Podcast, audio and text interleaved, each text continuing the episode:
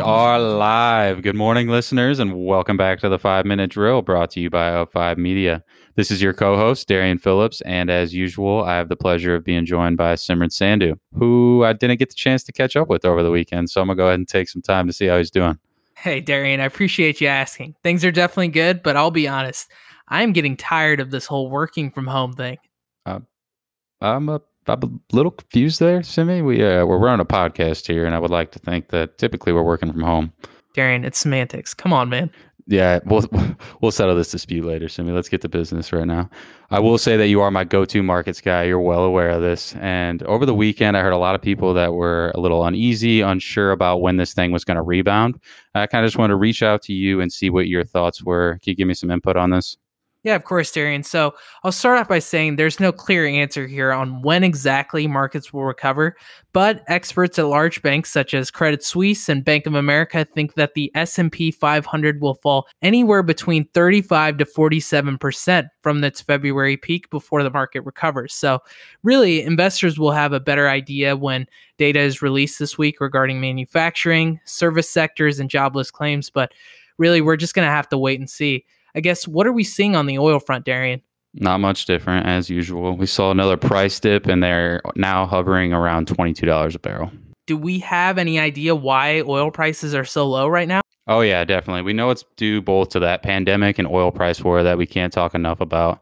And if we take a look at domestically, we'll see that the shale oil companies that have been turbocharging our US oil production for the past decade are really in a sticky situation right now.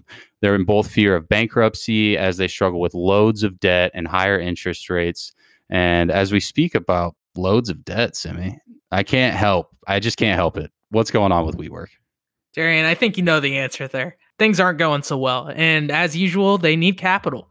I mean, the pandemic has certainly hit them hard, but by no means have they ever been a cash cow. They're still unprofitable. They've been unprofitable from the start, and it seems like their chief investor, SoftBank, has just gotten tired of giving them money. They've just backed out of a potential bailout. But now, WeWork directors won't go out without a fight, so expect them to give SoftBank some pushback. But Darian, I wanted to switch gears here. Last episode, we talked about companies getting creative during the pandemic, and I'm curious, have we seen any other companies, corporations, people, quite honestly, taken initiative since that point. Yeah, and I'm sure there's a lot of this going on that really hasn't been covered. But the one that I did see today pertains to the airline industry.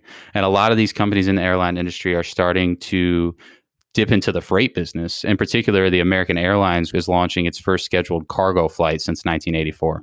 I mean, the pandemic has really taken a beating on the airline industry. So it makes sense why they're trying to adjust their business model. I mean, they're just trying to survive here. Right, right. And everybody is struggling right now. We're very familiar with that. It's everywhere from corporations to smaller mom and pop shops, all the way down to individual workers. And unfortunately, even amidst this crisis, Congress and the White House are both too busy playing politics in their own little world and that recent coronavirus rescue package that people really need just hit a bump in the Senate, which is really sad to see.